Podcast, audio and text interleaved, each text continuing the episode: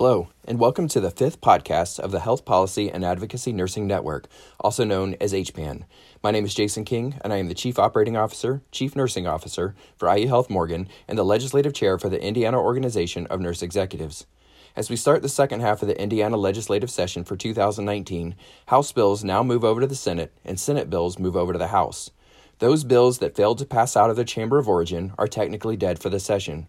In this podcast, I'd like to talk a little bit about why some of the bills do not advance, how we as individuals can make a difference when we use our collective voices for a common goal of making Indiana a healthier state, and also provide an update on the bills with potential health impact that may be on their way to becoming laws. The legislative session is broken into two halves. Since last week was the end of the first half of the session, here are some reasons why a bill may not advance to the second half. Generally, any bill that has an impact to budget will not move forward in a non budget year the legislators pass a two year budget every other session. So, in an odd year like 2019, the General Assembly will focus on the budget for the next two years, 2020 and 2021. A great example of a bill introduced in a non budget year was the Nurse Faculty Loan Repayment Grant Program, which was introduced last year. It was understood that the bill would most likely not move forward because it was a non budget year, but introducing it last year allowed legislators to hear the topic for the first time. Bills like this are not usually passed in the year they are first introduced and may take a few years to be heard and to progress. Introducing this bill last year was a great strategy to allow it to have an opportunity to move through this year in a budget year. Other times, the bills do not advance because it is understood that they do not have the support in the caucus or in the other chamber. When bills do not have support, legislators do not want to do the work of advancing a bill knowing that it won't receive future backing. A great example of this is the cigarette tax this year. There was not a lot of support from the legislators for this bill to move forward, despite all the community and voter advocacy. The bill never received a hearing in committee because it would have been a potential waste of time to push the bill forward only to have it die because of lack of general support. Knowing why bills oftentimes do not move forward gives us, as nurses, an opportunity to see where the barriers exist. We can use the off months after the session to communicate with our legislators and be persistent. Meet with your senator or representative and get to know them a little. Yes, your legislator will want to meet with you in person. They want to know what is important to you, especially from your nursing perspective. Legislators are very open to meeting with the voters they represent, mainly in the off months away from session. Start to build relationships with your legislator and have them see you as an expert in your field. Just like other relationships, it is important to communicate through various methods, including email, social media, and face to face conversations. It will take them time to understand why these issues are so important, so plan on communicating multiple times and use evidence or personal stories to support your request. Persistency and advocacy will move the needle in the right direction for better health in our communities and our entire state. We know that big business, like the tobacco advocates, will be very persistent when it comes to advocacy. We cannot be intimidated or complacent, but we must stand up for what we believe to be right. We need to use our voices to paint the picture of a healthier Indiana. Who wouldn't want our friends and neighbors to be healthy? So, we as nurses need to verbalize the why behind these initiatives, keeping the ideal future in mind. We need to build a bridge through advocacy to how to get there. When meeting with your legislator, help them understand why your point of view matters using simple language that is succinct. You do not want your message to get lost in a lot of additional irrelevant information. Create a simple document that you can leave with them that summarizes your main points so they may refer back to it in the future. Given where we are in the session, I wanted to give you a brief update on both the cigarette tax and bias crimes bill. House Bill 1565 was the original standalone cigarette tax and never moved out of committee. The tax could have been added to the budget bill, but it wasn't. Generally, this does not bode well for successful enactment of a $2 per pack increase.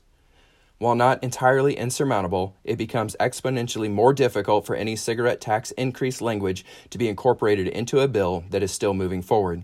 We continue to generate letters of support and other grassroots efforts in case the opportunity to revive this language becomes a possibility as the next session progresses. Most believe the state's April revenue reports will be a strong indicator of whether the cigarette tax has any life yet. If the report shows that the revenues are not coming in as projected and the state faces a potential budget shortfall, then fiscal leaders might look to this tax as a possible revenue plug. Conversely, if the revenue reports are strong, it is highly unlikely that we will see an, any increase in the cigarette tax.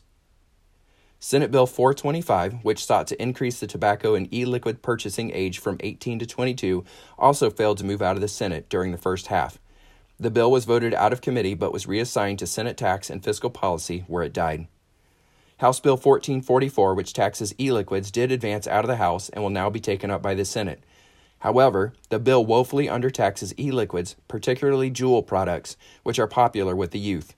Early indications are that the Senate is interested in hearing this bill and changing the tax structure such that e liquid vaping products are taxed in the same way to traditional tobacco products. Namely, advocates are stressing that these products should be taxed at 24% of wholesale costs, creating parity with traditional tobacco products. The Senate did pass a hate crimes bill, Senate Bill 12. However, this bill, as it was voted out of the Senate, was stripped of language inserted in committee that provided specific protections for race, religion, color, sex, gender, identity, disability, national origin, ancestry, sexual orientation, and age. Further, House leadership has already signaled that they do not believe they need a bill that lists those specific characteristics, so it isn't likely that the language will be added back to the bill. Advocates in support of delineating those specific protections are mounting a much more aggressive campaign during the second half of session. A letter was sent to the House and Senate leadership, as well as the governor, and was signed by a multitude of business entities, including IU Health. This letter was published by local media and markets across the state. Remember, the website for the Indiana General Assembly site is www.iga.in.gov. Here you can find your legislators and save their email addresses and social media contact information. This will make it easier for you to communicate with your legislators when you want to contact them when there is a bill that you are passionate about. If you do not know how to begin or want help, please contact me at jking at iuhealth.org and I will walk you through the process. I'd love to hear feedback on these podcasts. Let me know what else you'd like to hear. I hope that you're not only listening, but also contacting your legislators to show your support or opposition to these bills.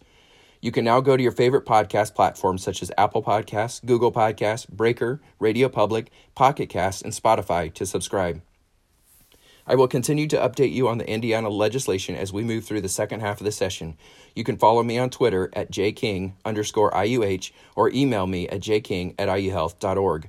As a unified team, together we can lead the transformation of healthcare through quality, innovation, and education and make Indiana one of the nation's healthiest states.